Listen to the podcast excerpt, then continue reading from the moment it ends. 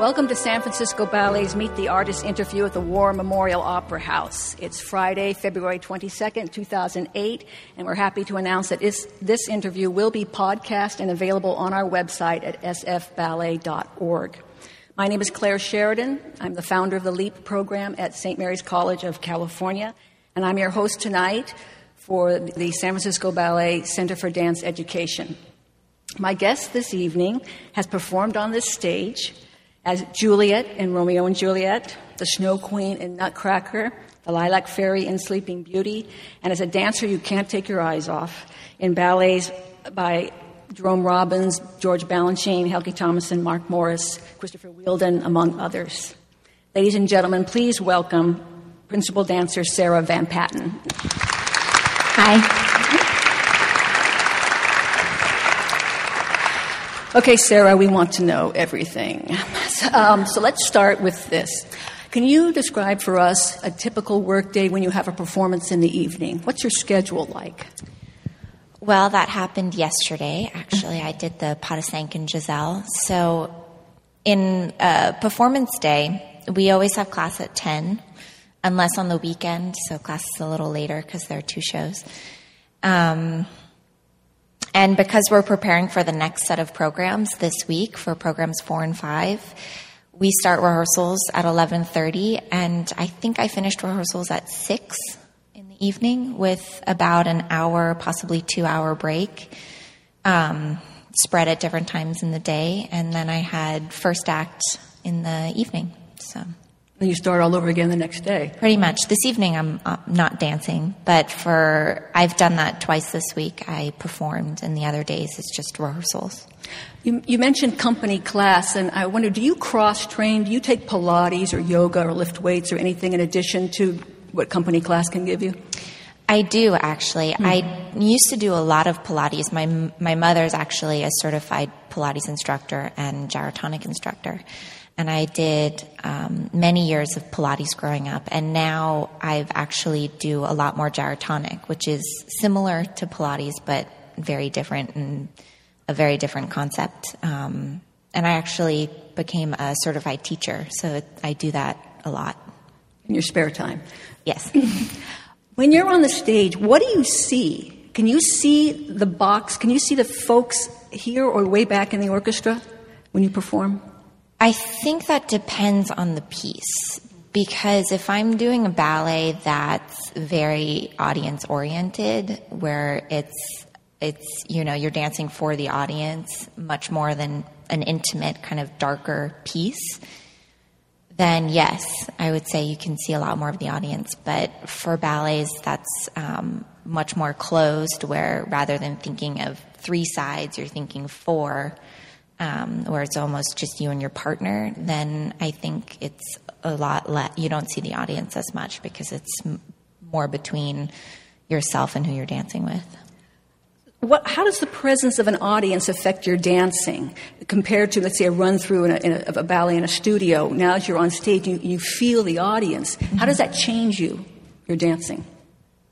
Well, I, I mean, no matter what I, you know, anybody dances, when there's an audience there, there's a, another kind of energy, another um, spark that happens inevitably from any any part, any difficult to not as difficult.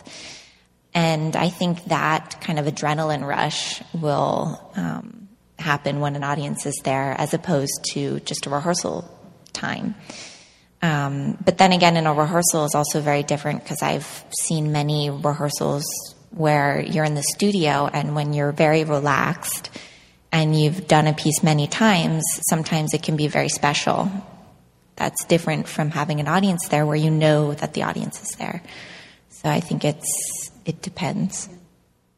When you're performing, how much of your brain is focused on the character and artistry, and how much is focused on technical considerations? I mean, when you're Juliet, are you totally into the character, or, or is your mind also going, oh, here comes that pirouette sequence that gave me trouble last night? I mean, how, how much is percentage? That's, yeah, that's a, that's also very altered to the the ballet, obviously. Um, when I do like Juliet, or a couple weeks ago I did Carousel, and it is it's it, the character development is much more important than um, the actual technical steps.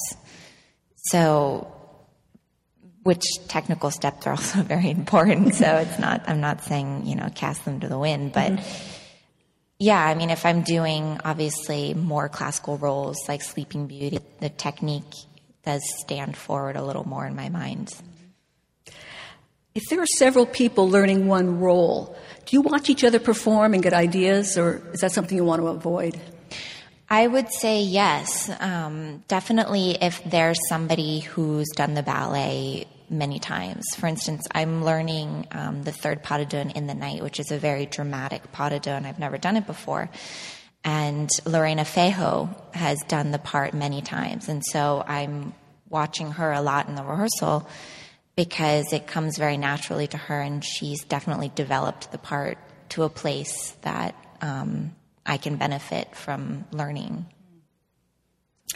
Why did you start taking ballet classes? Well, actually, it was my parents, I would have to say. my mother. My mother was a dancer, um, and she didn't necessarily want me to become a professional dancer, but um, I think it was also incorporated in some kind of a jazz tap and ballet thing. Mm-hmm. But that would be why I began. And this was in Boston? In Boston. Well, actually outside Boston, and then we moved into Boston proper. And then you joined the, the, uh, the Royal Danish Ballet at age 15. Mm-hmm. That, that's a a difficult journey, it seems, to be a you know, working girl at age 15 in a foreign country. Were, was that fun for you or terrifying or? You know, I don't think at the time I really realized what it was, which made it okay. um, but looking back on it, it was very terrifying. Mm-hmm. I'm surprised I made it or did okay. But no, it was wonderful. I mean, I was really growing up. I was on my own. Um, in every possible way. And I had a lot of people looking out for me, but it was really my own um, kind of way of finding myself then. So. And then you joined San Francisco Ballet in 2002. Yes. And then you're promoted to principal dancer in 2007. Do you have any words of advice for any young dancers uh, who might be here in the audience or listening to the podcast? Well, um, I mean, I'm sure in, in for any art form, you know, it's it's only it's only successful if you really love it. So I think that would be my only advice. Is if if you really want to do this and you're ready to put your whole heart into it, then I think that's the only kind of possible way to succeed. Is that why you dance? Because you have a great passion for it? It developed. Mm-hmm. At the beginning, it was more of, okay, this is what I'm doing. But I think as I found myself in um, dance and I found a teacher that I really um, connected with, I grew to love it. And so, yeah. Uh, San Francisco Ballet attracts the world's greatest choreographers, and I was wondering if there has been one particular choreographer that's given you some words of wisdom that have have changed you as an artist. I would have to say a couple. Um, one that sticks out in my mind, who I've worked with a lot now, would be Mark Morris. Um, just because he's he's completely different from any personality of not even just a choreographer, but just of anybody I've met. Um, in a good way, but also he's very abrupt. He's very in your face. You know, he wants the realistic side of dance. He doesn't want kind of this 18th century looking thing. It's, um, which is great to work with because with him it's straightforward and um, simple.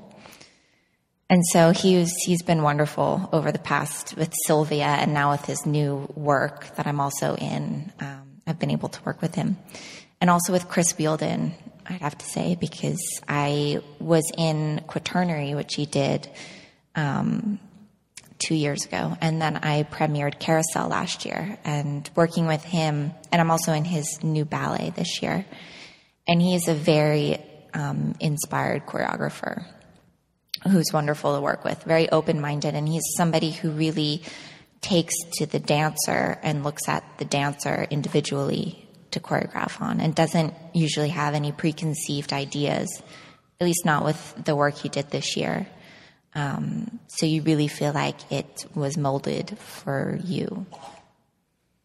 And then um, there's actually a brand new choreographer um, whose work I'm in in the festival. His name's Jorma Elo. And his piece is probably one of the most difficult things I've ever done. Um, Why is it difficult? Just um, technically, stamina, um, but very exciting.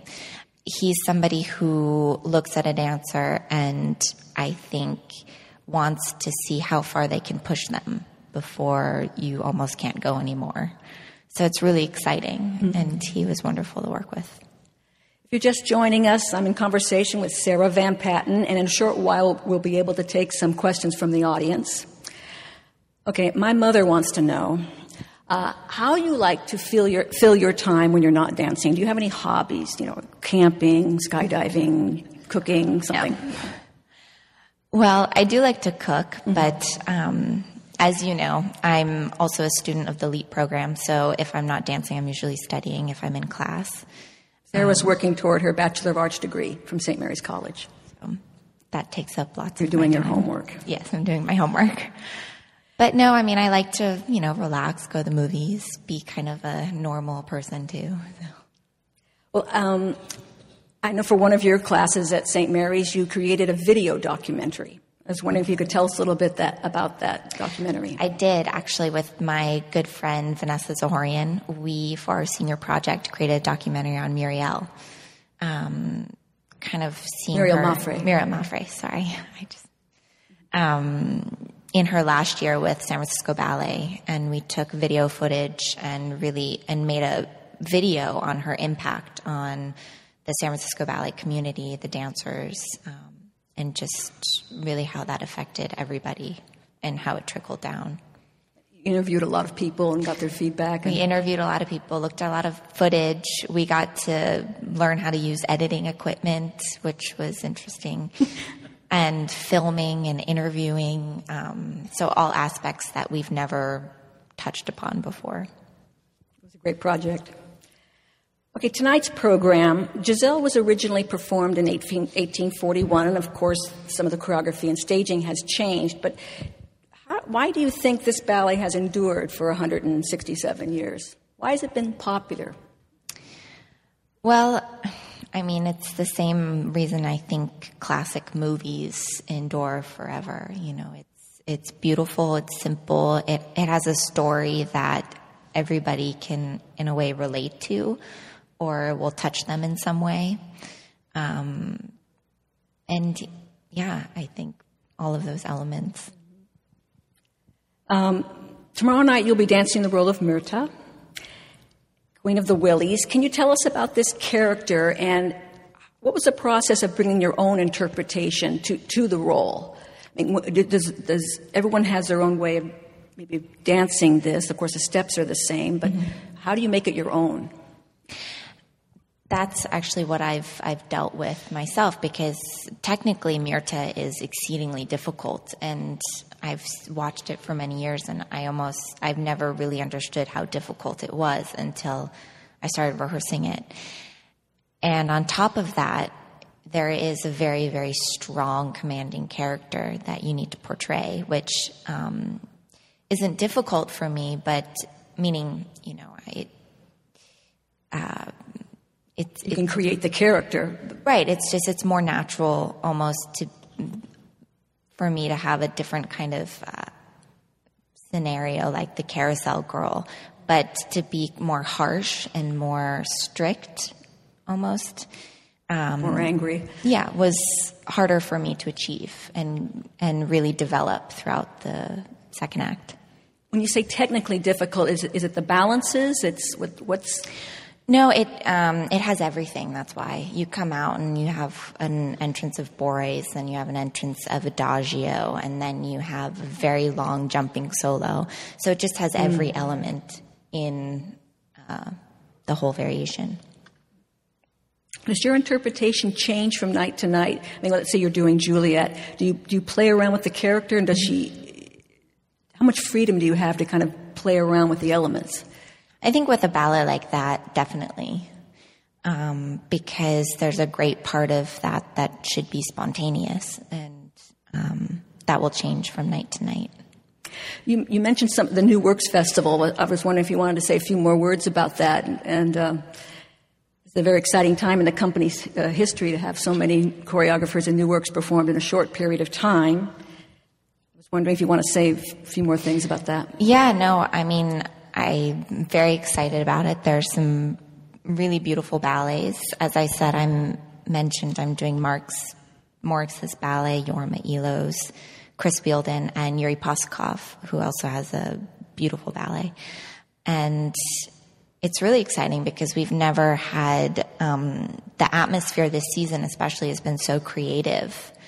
Um, it's really different from any other year. Um, it's very special. We'd like to take some questions from the audience. Yes. Oh, oh, by the way, I will repeat the question so that everybody can hear. This, this, is, this is a question about feet and uh, what kind of shoes you use, how, how, how you deal with the, the, the technique of pointe work. Uh, what's that hopping step that you do, or that a lot of the dancers do in certain ballets? And just some information about those crazy pointe shoes and your feet. That's um, that's actually an interesting question because I've had a bit of a shoe dilemma this season. Um, pointe shoes are it's it's very difficult because they're well I wear Freed pointe shoes which a number of the dancers wear and they're handmade shoes. And I remember when I started really wearing shoes in school and they're fairly expensive which you know is difficult for parents. Um, but how much are they now? 80 bucks? Well, I think if you buy them sing like mm. just one pair, yeah. it could be 60 or I'm not really sure, but if they're wholesale, it's cheaper. Anyways, but you get these shoes and you can't just wear them out of the bag. You have to break them in and you have to take some nails out and you have to bend them in half and you have to crush them. And my father seeing this, he was absolutely horrified because he just spent like, you know, $60 on a pair of shoes that I'm going to wear for only a week, week and a half maybe. Um, so, and then once you get past that, it also depends what kind of role you're wearing for what kind of pointe shoe. Because again, tomorrow night when I do Myrtha, even though I have lots of bourrées in the beginning, I'm doing lots of jumps, and to have softer shoes so you can land the jumps is more important for that kind of a role than for something like hopping on pointe, which you need a harder shoe so that when all of your weight is on that one shoe, it can support you. And I don't actually think there's a technical name for that. I think it's just hopping on pointe. Called ouch. So. And do you use uh, lamb's wool? Do you use paper towels? Do you use gels, band aids? Nothing. Yeah, no, I do actually. Um, all of the above, not gels, but uh, paper towel and a little bit of lamb's wool. And everybody, it varies for everybody depending on the shape of their foot and how, what they need. Um, I'm talking about maintenance to keep your feet strong and first aid technique. Well, that, I mean, sometimes you just have to bite your lip and do it, I guess, you know, if you have a blister or something. But um, luckily, I have to say, after being years on pointe, there's a funny story actually. Again, my father, when I first went on pointe, uh, he asked me, So, what is it, you know, how is it? Does it hurt? I was like, No, it doesn't hurt that much. It's okay. It's not that bad. And he said, Well, what does it feel like? And I said, Well, it feels like my toes are on fire.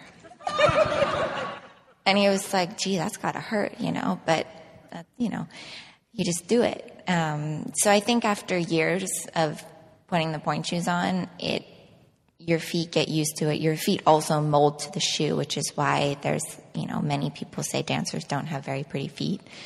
Um, and so I think, yeah, I think you just get used to it, like you know, anything. Another question. Yes, ma'am. The question is Will the public get to see the video that you created uh, to honor Ma- uh, Muriel Maffrey? Vanessa and I would like to do that.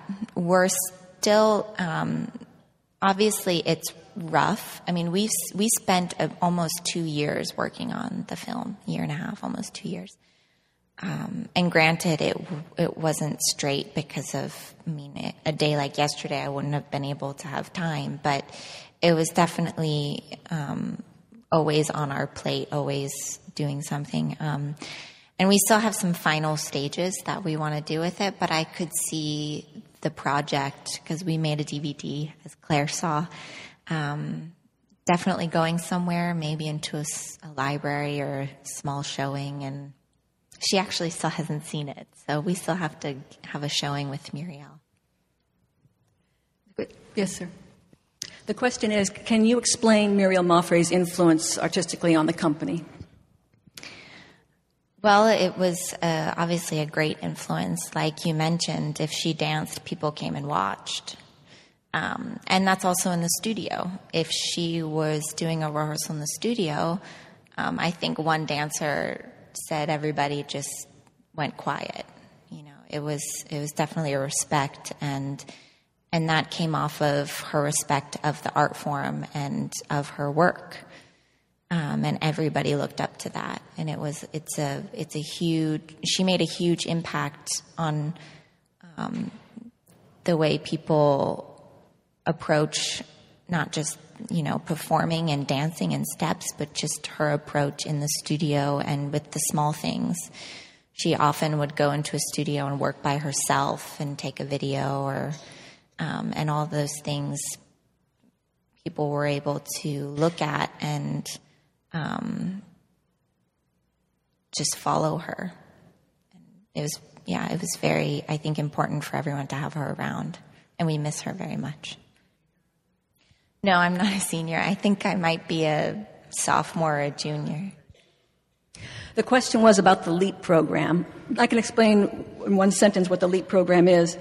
It's a Bachelor of Arts degree program specifically designed for professional dancers. We started in San Francisco, and without San Francisco Ballet, it wouldn't have happened. I, I, founded the program, and I came here, and I thought, is there an interest? There was a great interest in finding ways for professional dancers to slowly work toward their Bachelor of Arts degree so they can make a graceful transition from the stage to regular life. Um, we have offer classes in San Francisco, Los Angeles, and we just opened in New York.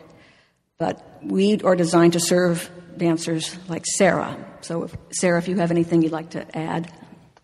That basically sums it up. I mean, when I left for Denmark when I was 15, I began ninth grade and I didn't do very well at all in school because I didn't go very often. So, um, and I stopped going to school and I moved to Denmark and they didn't make me go to school. So I left when I was about 14 from high school. And when I moved here and found out about the program, and actually it was Muriel who was the person I really looked up to, and she graduated from the LEAP program. Um, I went and took my GED and started about a year and a half ago, two years ago. So we do. Yes, the question is yes. I think that's very important that dancers get credit for all their training. Um, they can dance just as well as college dance majors, so why shouldn't they get college credit for doing that? So they are through a process at St. Mary's. They can challenge certain courses and get credit for courses like dance production or ballet technique. And that shortens the time it takes to get the degree. Yes. What is your favorite ballet to perform and why? I think so far it would have to be Romeo and Juliet. Um, just because it was my it was my first full length and it's an amazing full length. It has an amazing score, um, and I love doing dramatic ballets like that. So, ballets that I've done, it would be that one. You have time for one more question, maybe back there? That's a great question, and it is you're doing so many different programs and so many different ballets. How do you remember them all? How can you possibly rehearse them all to keep them fresh in your mind? Well, I mean, that's why we work till six on a performance day. Um, we don't do all of them, but for instance, today, because the next set of programs open in I think a week and a half, I had um, uh, after the rain pas de deux, which I'm learning, and uh, carousel, and an hour. I would I'll do probably three or four of them for an hour, hour and a half. And if I didn't do one today, I'll do it tomorrow. And pretty much do touch upon each one at some time during the day, every day. And by doing that, it's it's like remembering how to, or if you learn somebody's telephone number or something, it just it happens. I I don't know how to describe it, but somehow repeating it daily, it's you just you remember, and a lot of it actually is remembering it with the music. Um, when you learn a piece of music, somehow it seems to transcend easier with the steps, especially if it's a piece that's very well known. I usually work. He asked if we work individually or on a group basis. Go ahead. Um, and the core dancers will usually work in one group if they're doing obviously the core work, uh, like the Wilis tonight. They have separate rehearsals, but I usually work in a studio with a ballet master, a ballet mistress, just by myself, or with my partner, um, or with a small group of people. Well, the clock is ticking, folks. I would like to thank my guest, Sarah Van Patten, our live audience, and our podcast listeners for joining us. You can listen to other Meet the Artist interviews on our website at sfballet.org. Thank you very much for being here and enjoy the show.